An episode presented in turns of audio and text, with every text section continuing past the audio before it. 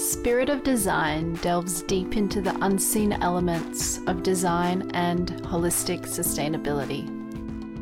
Join us, Amy and Anya, for open conversations with creatives, scholars, activists, and others to envision alternative design futures that are diverse, inclusive, community centric, and in symbiosis with all life on this planet.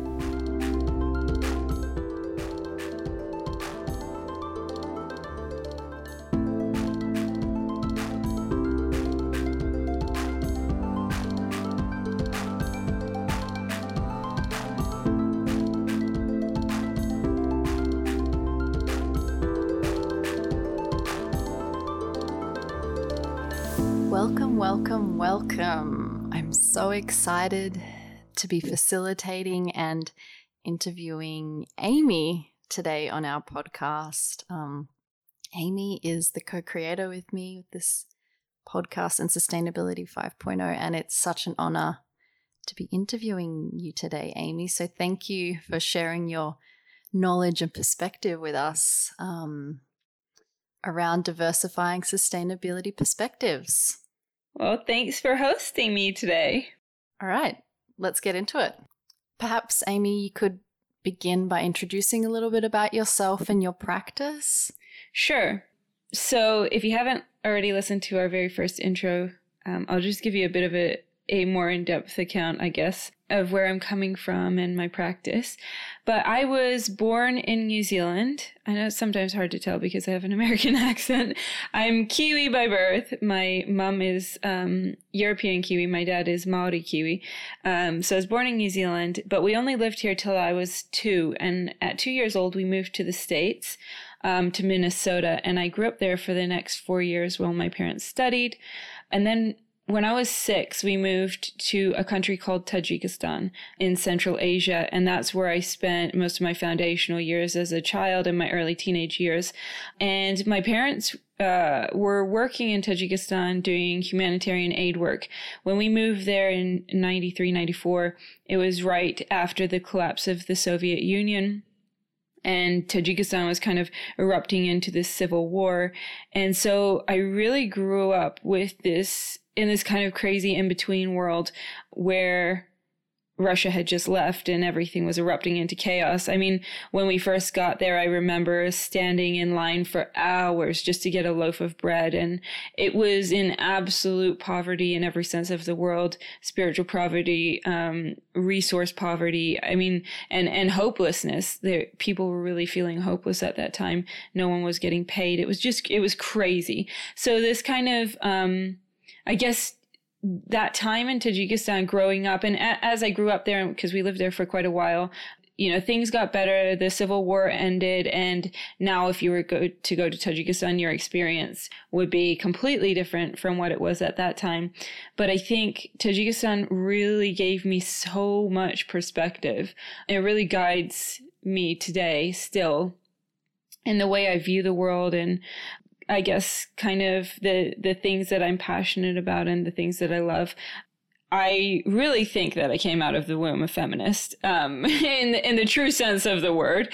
But Tajikistan definitely solidified that for me, um, and really, I guess, kind of ignited my passion. I hate that word, but passion for human rights and um, yeah, it was really it was funny looking back now because growing up in Tajikistan, we grew up among the cotton fields. Cotton was such a huge export for Tajikistan, and there was the cotton fields and the silkworms. And I remember going and visiting them when I was really young, and that was part of my education. And even when I was young, I remember designing clothes, but like the idea of fashion was just so off the radar. I mean, we didn't even have TV, hardly ever had electricity or running water. So that wasn't even on the radar at that time. But looking back now, I can kind of see how it's led me to this point where I am today.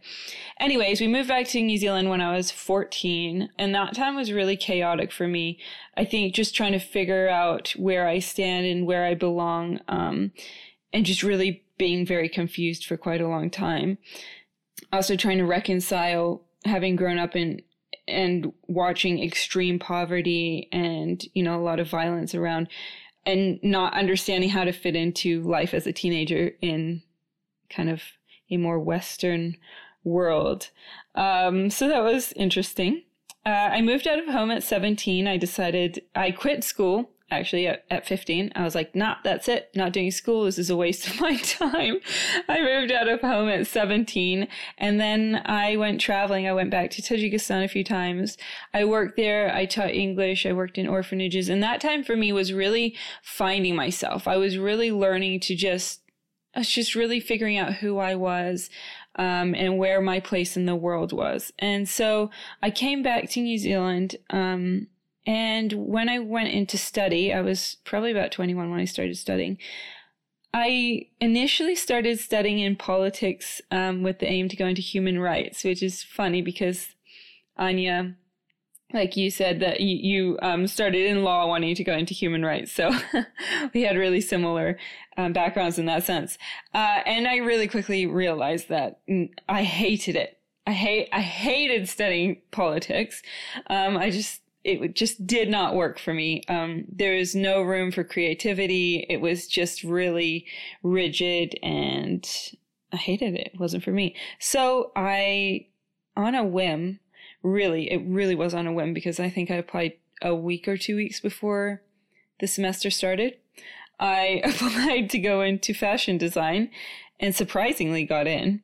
And kind of went into fashion knowing that it was politically creative. And so that really informed the way I approach study. And that I think, I think going, I think studying fashion, what it did for me was I was really lucky to have a professor called Kim Fraser who was really passionate about sustainability. It was, there was very few people talking about it at that time, but Kim was really passionate about it. And so for me, going into fashion design and having her as a lecturer and um, having her just do I mean, they were really basic intros, but they gave me permission to kind of go deeper myself and um, research and explore a bit more into what was happening myself.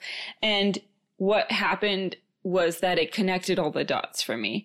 So even looking back now, perhaps not in ways that I realized at the time, but even looking back now, I was so fascinated at this intersection of sustainability, culture, and design. And I remember doing my graduate collection on um, Afghan heritage pieces and kind of how they would pass down from father to son and they would be kept for generations and I was I was just so fascinated by this idea of sustainability being such a natural thing within certain cultures and and yeah looking back now, I can kind of see how I came to this point where I am today. But yeah, I came out of uni, uh, did various roles in industry, but kind of decided that I didn't want to participate because it was just so fucked up. And I, I just didn't want to participate in anything that didn't align with my values. So i did a bunch of other things. And then i ended up founding the collab nation which was an online retail space that curated um, different sustainable and ethical labels, however you want to, however you want to define that. And that was really cool because at that time it was really hard to find, as a consumer, it was really hard to find brands that were um, quote unquote sustainable and ethical. So I started putting them together um, and loved that. Love the connections i made. Love the things that i learned. Loved the exploration that i did in that time that took me beyond what i call as the 12 step program which is kind of that um, prescribed recycle reduce renew kind of way approach to sustainability um, and all of that. So I, I started researching deeper into that and came to the point where i really was like I, I still even though i know that you know, I love these brands. I believe in these brands. I, you know, love what they're doing. I, I still feel like I'm, I don't want to participate in selling someone something that they don't necessarily need, even if it is quote unquote sustainable and ethical. And so I had this kind of crisis of, I guess, values for me and decided that I really wanted to go more into looking more at the root causes of the problems that we face um, in fashion and beyond when it comes to sustainability. And so I stepped away from that and really through um, through some kind of I don't know miracles of the universe, Anya and I were co- connected through a mutual friend at a time in my life when I had really been diving in and developing my own ideas and explorations into what sustainability really is from my perspective and um, what's missing and what are the root causes. And at that time, you, Anya, had also been doing that exploration. And so from there, we founded Sustainability 5.0 and now the podcast. And yeah, it's just been a, I guess it's a, a culmination of a lifetime of different events. And uh, also reconnecting with my Indigenous heritage has been huge uh, puzzle piece in developing a deeper understanding of what sustainability looks like outside the current accepted kind of dominant Western viewpoint of what it is. So, yeah, it's a very long winded answer to your question. Oh, that's beautiful. No, thank you so much for sharing all that with us. And um, yeah, there's definitely, like you said, a lot of synergies between our backgrounds, and it's quite kismic how um, we were brought together. And I love, I love that. Um, so, I know that you've just submitted an article for the Lissom's first print edition. And um, within the article, you quote that just as ecosystems require diversity th- to thrive, fashion ecosystems also require diversity to thrive. Diversity of values, approaches, cultural representations, and solutions. Do you think you could tell us a little bit about what you mean by this idea around diversity in sustainability and why it's particularly important for this current sustainable movement? Yeah, absolutely so that quote that I, I wrote there, I mean, that that was me connecting dots, but really it was informed by a lot of the work um, that Vine Deloria and Daniel Wildcat have done. Um, and they speak often about how both cultural culture and ecosystems shape each other um, in this kind of nature culture nexus. And it was through their work that really informed my deeper understanding of kind of what's missing in fashion and how important it is to have cultural diversity and value system diversity and how that's really missing. And and you know you can look at there's a there's research out there that actually ties the co-occurrence of linguistic diversity and biological diversity with each other. So it's not like it's something that you, you know we're making up.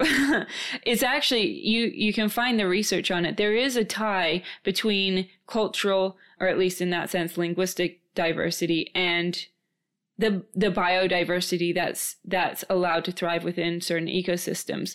So for me, when I was putting these puzzle pieces together, what it looks like is that you know when we're we're looking at our our current system, there's an incredible lack of diversity. So what's necessary from my perspective is that we take the conversation of diversity beyond simply being a diversity on the runway and print media, which is thankfully something that we're really talking about now. We're talking about the importance of diversity of body types, of you know sexual orientations of um, ethnic backgrounds and and the importance of diversity in runway and print but we have yet to really kind of embrace a value diversity and a cultural diversity when it comes to the approach we take to sustainability and and solutions that we you know kind of apply to this space.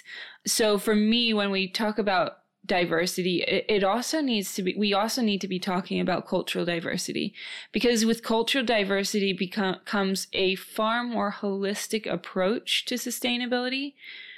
Because it's it's no longer just simply a linear this is the way we do it this is a singular way everyone should be doing it but it's adapted to its locality. So i think it's really important that we take on a, a, a, local perspective as well as a global perspective. But localism in the sense of knowing what's available in our area, the needs that are present, the plant species that Mother Nature has given us permission to work with. And it's that kind of cultural diversity that allows for us to have a broader, more holistic approach to sustainability. and I really feel like it's it's starting to happen. Those conversations are starting to happen, and more and more people are being invited to the table. But it's still yet to happen in a mainstream kind of meaningful way when it comes to sustainability. I feel. Mm. Yeah, that's oh, some really good, important points there, and yeah, you're absolutely right. Like we're completely lacking in that diversity that moves beyond, I guess, appearance and, um, you know, just the, I guess, the obvious things that we've been looking at, like uh, sexual orientation and and things like that. It's um the diversity in values, and I love how you speak in the diversity of linguistics and biological diversity, and how that's really an imperative piece. What do you think like you know if we continue with with business as usual you know because we see there is a lot of sustainability initiatives coming up in fashion in design and you know in in the world in general but we are still not meeting our you know our paris agreement targets we're still not um actually minimizing um, the waste and the toxicity and pollution and the uh, the emissions that we're creating. So, what do you think um, would happen or could happen if we continue this business as usual? Um, you know, what happens when we lack this environmental as well as value and even linguistic diversity within this sustainability movement toward the future and the world that we all want to see? Mm. I think we can kind of look at what's happening right now for an indication of what's going to happen if we continue with business as usual. I do think there are a lot of brands and um, individuals within fashion that are deeply committed to you know creating a more sustainable future but there are also brands that are using sustainability and kind of this uh, demand by consumers or um, you know customers for a more sustainable approach, more ethical approach, and and they're using that as a way to market um, and a way to continue business as usual. And and in that in that sense sustainability then becomes the new frontier. It just becomes the new frontier that brands are trying to you know conquer and they're trying to fit these sustainability you know solutions and all within the same systems and the same markers of success that they currently have so we can apply all the technical solutions presently available, but if we don't have a cultural value and systemic shift, we continue to apply these solutions within the current markers of success,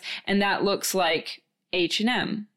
It looks like all of these big brands that are trying to you know, kind of be more sustainable in their practices. And I'm not trying to disregard anything that they are doing that is positive.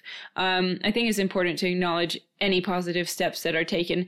But when we continue to try to, when we try to fit these quote unquote solutions within the current markers of success, and we don't rethink the system, we don't rethink uh, the cultural values and the and the um, you know value systems that are present, then we still are trying to fit it in um, systems that value scalability and optimization and you know profit and and and it's just not possible to continue business as usual and not rethink those systems. At least i don't i don't believe. And and the other thing is that there is so there's a practical I don't know if that's practical. There's an there's an ecological cost to business as usual, but there's also a emotional, cultural, and spiritual cost to the lack of diversity if we continue business as usual. Because there's entire people groups who are being passed by for the dominant culture's definitions of success and progress.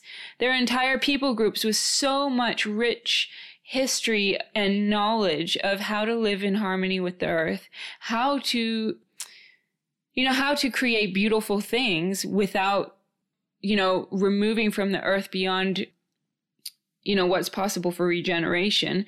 And and we're passing by those cultures and those systems of knowledge for the dominant kind of accepted western way of doing things which is incredibly linear most of the time. So i think if we continue with this worldview that sees nature as resources even when we see nature as resources, we can apply it within things like circularity, but it will still continue to lead us down this track of environmental and cultural decimation. And I think what needs to happen is that we need to really reevaluate those values. We really need to reevaluate how we do business now and and just I think for a lot of a lot of brands and um, a lot of designers, it's just looking at like what have we accepted as business as usual? What we, have we accepted as the quote unquote norm, the the normal way of doing things? Because I, I think that's a huge part of the problem is that we're we're told this is the way things are done. These are the markers of success. This is the way we should define progress, and and it's not really leading us down a a track that has a long and prosperous path to head down. yeah. Yeah. Oh, there's some important, important po- points there to consider. And I love how you bring up that, you know, we actually within each of us need to really reevaluate these value systems that have gotten us to this place because we all are a part of it or you know those of that there are a lot of us that are actually um um, we actually gain a lot from these oppressive systems. We're privileged from these systems, and um, I don't know what you think about this, but I, you know, I feel we we actually need we need to admit that and um, see where you know, you know, as interconnected beings, where where is our part in these systems, and how can we reimagine new new trajectories going forward? Um, Absolutely. I, I, think you're so right on that, that we benefit from these systems. And it is so important to acknowledge that both as, as consumers or customers, as well as brands and designers, we're benefiting from these systems. And if we don't acknowledge that, we will continue to perpetuate this cycle. And, and I think it takes, you know, you've spoken about this before. It takes a degree of self awareness and taking a deep breath and actually spending time to look at that in order for us to acknowledge and dismantle those systems. Because, like you said, so many of us, most of us are benefiting from these systems, these systems that are not only decimating the earth, but are also, you know, taking from people who you know are forced into these supply chains and into roles that don't offer them a future of of um, stability or even just a, you know a sustainable future in terms of their family and how they can provide. And i think it's yeah i'm glad that you brought that up. It's so important to acknowledge that. Mm, yeah and it's you know it's not an easy thing to do no, um, it's not. And also I think a lot of the time I've seen I've seen this so many times and I'm sure you have too where brands will say, you know, I just can't do that right now because I just can't you know, we can't afford to make all of those changes now or it's a process and you know, when we get to a certain point, then we will, you know, make our supply chain more sustainable and ethical, or, you know, that's a goal for the future. And I understand, absolutely understand that it is a process. But at the same time, I feel like we've accepted that way too much. We've we've just been like, okay, it's a process, and uh, and there's so little accountability and there's so little responsibility for the fact that if that's the process, maybe you should just stop for a while. You know, maybe that's maybe that's the conversation we should be having now. If that's the process, perhaps you just need to stop until there's an alternative. Because is it acceptable to to use people in the way that we do to put people under the stresses that they are in supply chains to put the the natural world under the stresses that it is uh, because we can't afford better choices right now? Is that is that really okay? Are we really okay with that? And i think i think that's a question we genuinely need to ask ourselves because if we were for the especially for brands and um, designers and creatives who are committed to sustainability, I think stopping for a minute and asking ourselves that question and truly, truly being willing to give an honest answer is going to give us a little bit of insight into actually where do our values where are our values in alignment out of alignment what needs to change here what needs to be different here because if we're saying that we value sustainability and we value people then we should value them now not in the future not not for a later time but right now mm. Yeah, you're absolutely right. At this day and age, with everything that's happening in the world, it really is unacceptable in a way to be making these incremental and tiny changes if you're in a position to do more. Um, it reminds me of this um, of what Donella Meadows, the systems um, theorist and environmentalist, writes around paradigm shifts and how as a whole in a culture or a society, a paradigm shift will will take a lot of time. But but on an individual level, a paradigm shift can happen in an instant. Mm, yes, that's so good. Yeah, so it's perhaps it's about each of us, you know, coming into that on our own and then working to to the outer. Absolutely. And I think there's a lot to be said about that kind of personal responsibility. And yeah, they tote personal responsibility a lot within this movement, but genuinely, there's a lot to be said for personal responsibility because there's so much we can't do. There is so much we have no control over, but as creatives, as designers, as people who are working within this space, we have responsibility and we have the ability to be responsible for our own actions. Uh, and that does have an effect. It, it really does. So yeah, I think that that personal responsibility is super important. Yeah, absolutely. Um, I guess those points are leading into my next question for you, which is around decolonization. So I absolutely loved the article that you wrote for Medium a little while ago. We'll put the links to it in the show notes, um, which was focused around decolonization of the fashion space. And um, in your writing, you present kind of this frustration because of the majority of the sustainability um, and ethical um, actions within the fashion industry um, that are predominantly based on like this Eurocentric Western response to a colonial system. Particularly, you write, I'll quote you here without decolonization of the industry, sustainability is simply the newest frontier waiting to be conquered by brands in their commitment to ensuring the continued comfort and progress of their Western kingdoms. Whew, this statement really moved me and it really had me questioning um, my own practices and values within this sustainability space. Um, so, I guess I'd like to ask you what does decolonization of the fashion industry and the design field at large look like to you? And how do you envision this going forward? And, and why is it important? Hmm. That's such a big question, eh? Um, it's funny because my dad said to me, Why did you use the word decolonization? Why did you use the word colonialism? Uh, and I was like, Because it, it triggers people. It makes you really stop and think because. First of all, it's true. Uh, but second of all, using that word intentionally uh, makes us stop and think about the systems that we're participating in. And it, and the fashion industry industry really is founded upon colonialism uh, and we still very much operate within those those value systems. Uh, and you can find that in data. It's not it's not an opinion.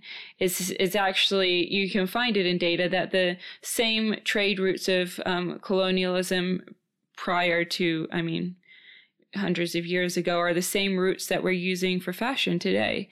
I think yeah, for me it was that frustration over just feeling like we're we're kind of missing the point we're we're kind of not really getting the bigger picture here and and um, you know you and I have spoken about this so much it's it's it's really comes down to systemic change and so I think that was my frustration that I was sharing there. And I felt like, like I said before, that uh, I was seeing a lot of brands. When, when you have perspective and when you kind of look at the bigger picture, I felt like I was seeing a lot of brands who are using sustainability simply as the newest frontier, um, the newest, uh, you know, way to market to their customers, the newest way to get someone to buy more clothes.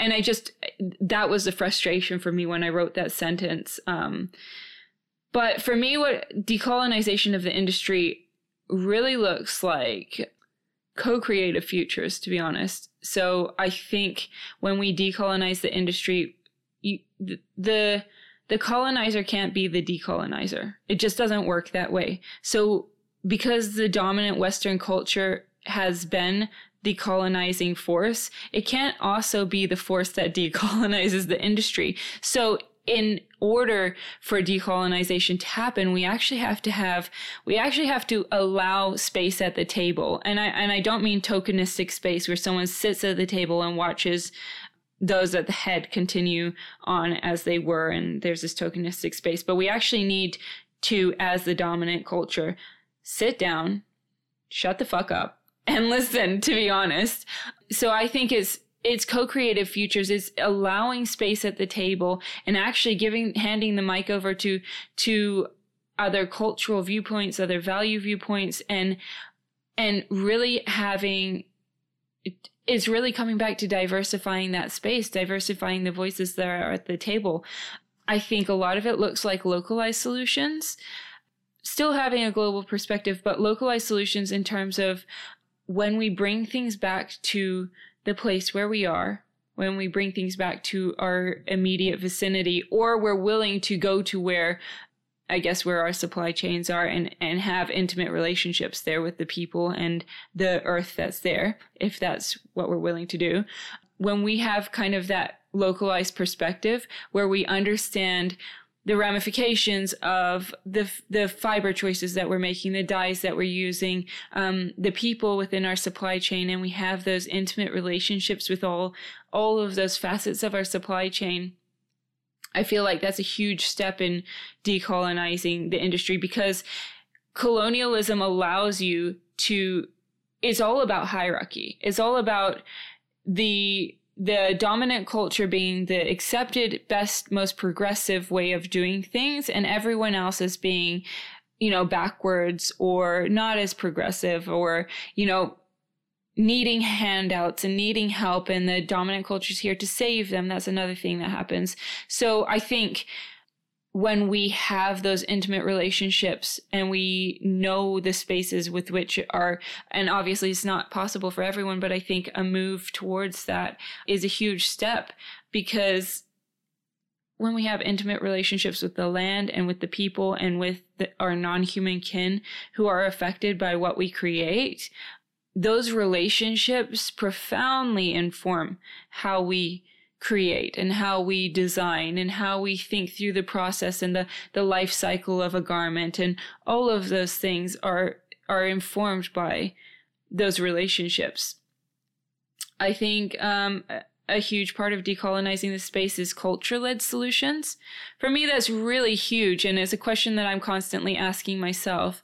I'm half indigenous Maori, and our culture just naturally like the values of our culture surround um, kaitiakitanga, which is protecting the earth and being good stewards of our earth mother, our sky father, and the natural world around us, and the, these notions that these are our kin and so for me, I'm asking myself constantly, how can I bring my culture to the table? How can I allow and this comes back to that point that I made before about linguistic and cultural diversity being tied to biological diversity. So how can I allow my culture to lead here and how can I allow my culture to inform, you know, how I would do things if I didn't quote unquote know how it was supposed to be done?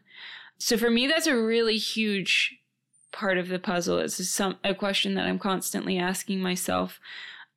And you know, I think because the dominant culture's way of doing things has been accepted for so long, we've passed over and missed out on so many brilliant alternatives and brilliant ways of thinking and um, contributions that could have really and still can really have huge impacts on how we move forward.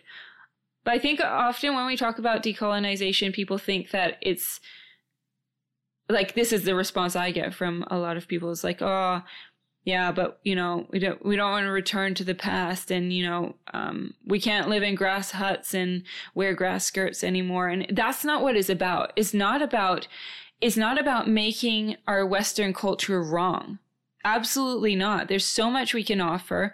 There is so much that we as the as a western culture and society can offer in terms of technological solutions and so many brilliant minds. But it's simply about equality and for a lot of people, when oftentimes when you have been a part of the dominant culture, equality kind of feels like being the underdog because it mean because you're being brought up onto an even playing field and we have to like you said acknowledge that we benefit from this system we benefit from these ways of um yeah we just benefit from it and so i i think it's not about making our western way of doing things wrong. It's about collaboratively and co-creatively creating new futures and alternative projections for the future that allow everyone to be included and acknowledge that cultural diversity is a huge part of that and acknowledge that so many people have been left out of the conversation and those people who have been left out of the conversation have often been those who have been most affected by our actions. I don't know if that answers your question. Mm, absolutely. Thank you for sharing all of that and for really giving us kind of a full spectrum um, definition of what decolonization is, because I think it, yeah, like you said, there is um, there is a lot of misunderstanding about what this means, and um, a lot of people do get quite rifled up because they do think it is about going back and also, you know, um, that it it uh, some people think you know it might mean that even that um, you know white Europeans must now be punished for what they've done and things like that. But it's you know it's completely not the case. It's about moving forward um, with that awareness, um, but also bringing those other voices um, t- to leadership positions. I'd even like to add. Mm, yeah, you know? absolutely. Um, and I think a lot of people are really uncomfortable with the conversation because for a lot of people, bringing this up and acknowledging that we operate within this kind of colonial system, a lot of people are like, but I'm not racist. I don't, you know, I don't share these same value systems. And, and that's, that's not what we're saying here. It's, it's about acknowledging the truth of a past or the truth of a present and and I think in acknowledging that and acknowledging all the ways we've benefited from this system, we allow space for A, healing to take place, but B, transformation to take place. And, and yeah, it, it is a hard one to talk about. And I acknowledge that this is an uncomfortable conversation. It's uncomfortable for me even, and I feel like I mean I I come from both the colonizer and the and the and the colonized. I mean these two bloodlines meet in my veins, and I'm constantly trying to reconcile the two of them within myself. So I understand how this conversation is messy, but just because it's messy and uncomfortable doesn't mean that we should shy away from it or push it under the table because it, I, I think it's so important to acknowledge this and have these conversations now. So, yeah.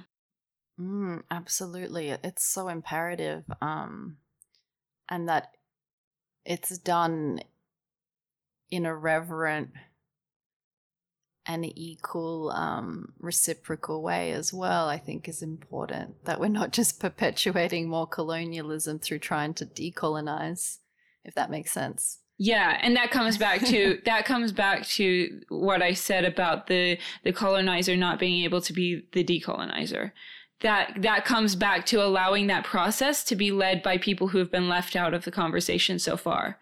I think that's such a vital important part of it because it, you can't have you can't have that perspective. I think when you are a part of the mainstream culture and that's what you've grown up with in and that's what you know and there is nothing wrong with that but you just can't have the this the perspective on other cultures um, values or ways of thinking because it is not your own and that's perfectly okay but that means that we have to allow other cultures and other minority groups to lead the conversation and to be at the table and not just be consulted which really pissed me off. You know when when companies consult with with there's a there's a huge difference between consulting other cultures or or other other groups um, for their perspective and actually offering a seat at the table. And you sitting down eh, this is all obviously just um, hypothetical. It's not you as in you the individual person but us as a collective sitting down and allowing others to have to take the lead yeah absolutely it's so important and i guess um what you just mentioned there kind of leads on to this idea and this missionary complex that you talk about in your article. Um, can you speak to this a little bit because I know as a as a as a white woman with a European background and someone who has a huge passion for creating good in the world, um, I I know I've personally fallen into this trap of this missionary complex um, concept and I think it's easy to do, but it's so important that we need we need to be aware that we aren't doing it. Could you speak a little bit to that? Sure, uh, and and to a degree, to acknowledge what you said, I think that as humans, we we like to be able to offer solutions. We like to be able to go in and help people. That's a natural human response. So I think to a degree, it, it's natural to want to do that. But when we're talking about a missionary complex, every time you see colonizers go into a country, the missionaries always follow. Um, and this is this holds true for, I think, the majority of of um, you know colonized countries that you look at certainly holds true for New Zealand and my own kind of heritage when I look back. And these missionaries will go into a country, assert themselves as the knowledgeable, I guess, body that's there to save the savages or, you know, the backwards people from themselves. And um, they know what they need and, you know, they know their needs best. And so they're going to come in and save them. And it's a, it's a harsh comparison to make, but I, I think also a necessary one. And I, I think that article was a bit harsh, but it was intentionally so in that I really didn't want to sugarcoat anything. I wanted us to look at look at things with a bit of perspective. So I think what I meant by a missionary complex is when we see brands going in to spaces and trying to trying to solve ecological crises or trying to solve ethical um, problems within you know industry by creating a brand. And we see this happen so often. I have seen so many well intentioned brands that have gone in and made their jute handbags and their, you know, aprons and um, shift dresses and things like that. And, and the purpose wasn't to design something beautiful. The purpose wasn't to create, to co create a beautifully you know, a beautiful offering of clothing or, or other products. The purpose was simply to go in and save a people. It was like, oh, well, we see a need here. And I understand this. I mean, it's not to belittle anyone, but it's like we see a need here. Okay, here's how we'll solve it. And oftentimes when, when it is a missionary complex, when it is um, being approached in that way, there's very little consultation with the peoples who are being affected. It's almost always like oh we see your problem here's what you need. And i can i can speak about this with intimate knowledge because i grew up within humanitarian aid work. I grew up with a lot of missionaries. So i have seen this take place so many times. And i have i you know i have intimate knowledge of what this looks like on the ground. And so often it lacks it lacks you know, any meaningful communications with people's being involved in the quote unquote um, saving of themselves. And even further from that, it, it doesn't put um, the people's being uh, affected in positions of leadership. It isn't co creative in any way. And I, I think we can see, I think if we are really honest, we can look at and see that there are a lot of brands who participate in this. And I understand the intentions were to help and to do something meaningful. And I think that's really beautiful. But I think it's important to acknowledge all the times we do this and that when we are doing this, it's more about us than it is about the people we're quote unquote helping because because it's about us feeling like we're fulfilled in our work like we're doing something impactful like we're having a mark on the world and it's not so much about those who are who were quote unquote helping because if it was they would be placed in positions of leadership. They would be a part of a co-creative part of this whole process. And there is a huge difference because there are so many brands out there maybe not so many, but there there are brands out there for sure who we can look to and and identify who are who um, go into places where there are minority groups or where there are underprivileged women or um, people groups, and they work with them in co-creative processes, and they have community together, and everyone within that system is mutually benefiting from it.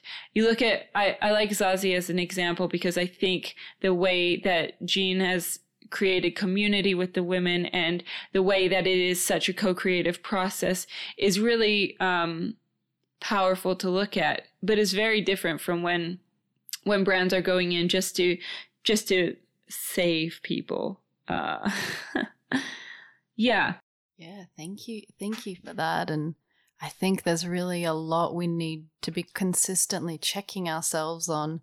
Um, because as you know, there's a lot of layers and conditioning on how we've been taught to do things. And, you know, the intentions are, I think, pure and sincere a lot of the time, but they're actually not really helping in, in the grand scheme of things. And especially if we want to move towards paradigm and systems change.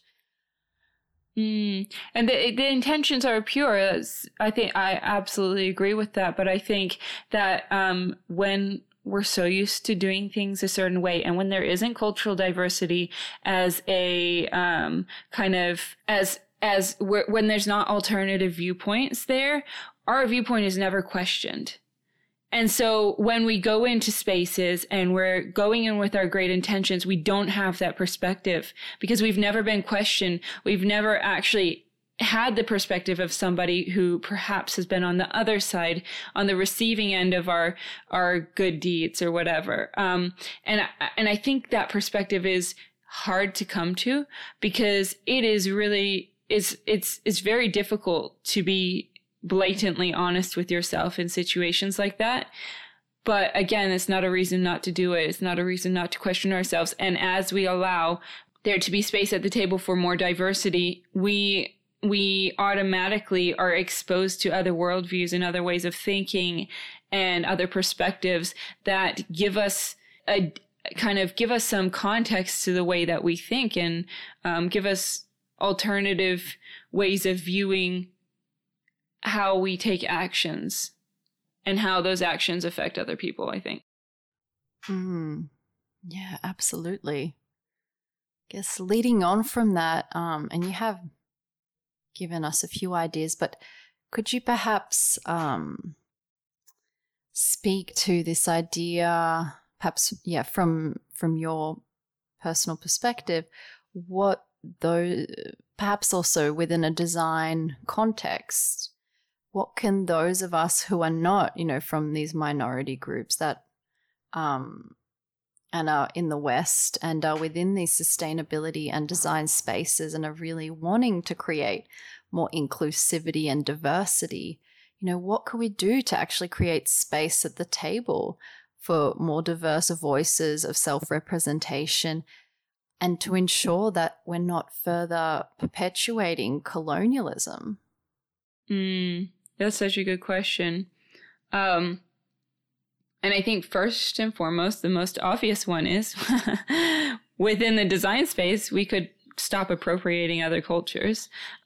I think that's so huge. And I've seen a, a few big brands recently who have, uh, you know, appropriated other cultures' um, motifs and um, you know, traditional garments and things like that. And, um, in in really from my perspective horrific ways that were very dishonoring to those cultures but they've gone in and said, you know, that wasn't our intention. We've had consultants, we, we've consulted with people from those cultures, and it was our intention was to kind of um, show off these cultures and to highlight them and to, um, you know, show how beautiful they are. But but again, it, that comes down to perspective, having perspective and realizing that when you take from another culture, that hurts that culture. And, and when you're involved in a taking that's not giving and it's not a reciprocal process, it's just straight up wrong. It's just straight up stealing. So, first and foremost, we can stop appropriating other cultures. And yes, it's beautiful to be um, inspired by other cultures and informed by other cultures, but there has to be far, far more than one sit down consultancy meeting happening in order for that to be done in a respectful and um, honoring way, uh, and that's currently not happening happening most of the time. So that's the I guess that's the first first point. Um, uh, and I guess when we go beyond our actual designs, it is again about creating space at the table. So wherever possible, when we're speaking about ideas, especially as researchers or academics, or um, you know, even if we're at um, different conferences and things like that. When speaking about ideas that have originated with other cultures, allow them to lead the discussion. It's not that there's a lack of indigenous scholars or people speaking about it. There's not that there's a lack of other cultures who are able to represent themselves um, with, you know, there's not a lack of people out there to represent their cultures. It's just that we have we we don't really have the desire to put them in in places of leadership or to highlight their work. So I think that's a huge huge part of it is allowing the discussion to be led by others. Humility is a huge part of it. I think it can be really challenging at a time like this uh, where it's really natural to want to have our voices heard. It's really natural. It's a really human thing to want to feel as though we're participating in meaningful work, but there's a time to speak and there's a time to listen. And at the moment, I I feel like the discussion around sustainability is predominantly uh, I'm gonna say white, but that but I don't mean that in a negative way. It's just predominantly white for lack of a better word. And there needs to be so much more color at the table. So I think it is about really making space at the table, co-creating futures together, allowing others to have a, a, a place to share their perspective and their voice and not in not in a tokenistic way, but in, in a genuinely, we're sitting down, we want to learn, we want to listen, we want to have more inclusive spaces, we want to change the way things are done within the system, uh, and that requires us to listen a bit. Wow, those are all such beautiful, beautiful points that I think all of us can really take a lot from and really be integrating that into anything that we do. Um, particularly this listening aspect, which I feel not many of us are good at. Mm, so thank you for sharing those with us, Amy. You're welcome. So, I think we're coming to the end of our interview, but I'd like to just leave some space for you if you'd like to add anything in or um, let the listeners know anything. Sure. Before we finish off for today. Um, I think the the thing that I'd like to leave everyone with is that being willing to have these conversations is a really powerful act, a powerful step towards a more fair and more sustainable and more um, inclusive future for all. So I, I think it's just acknowledging that it's not the easiest thing to do. But as we take those steps towards recognizing the value in each other's differences, different ways of seeing things in the world, and not making each other wrong, but just realizing that truths can coexist and they can be they can be different from each other. They can even clash with each other but they can coexist at the same time. And i think that's really important to acknowledge as we invite each other to the table as equals and we have these conversations is that it's not about making anyone wrong. It's about different it's about having a diversity of views at the table. So that's what i like to leave us with Oh, that's absolutely beautiful. Thank you so much, Amy, for having this conversation with me today. And I don't know about everyone else, but I have learnt a whole lot, and it's been an absolute pleasure chatting to you today. All right, everyone. So that's another podcast down. We're going to put all the show notes um or going to put all the links in the show notes below everything we mentioned and Hope you enjoyed the podcast today, and we'll see you on the next one. Bye. Thank you so much for listening. We hope you enjoyed this week's conversation. For today's show notes, to get in touch or sign up to our mailing list, you can find links at the bottom of this episode page. And if you are new to our community, then head on over to our Instagram at Sustainability 5.0 and our website www.sustainability5.com and follow along to stay up to date with our upcoming online and in person events. If you found value in today's conversation, then we would so appreciate it if you would subscribe and leave us a review. Through this, you're helping others to find these important conversations. Have a beautiful and wonderful week, everyone. Bye bye.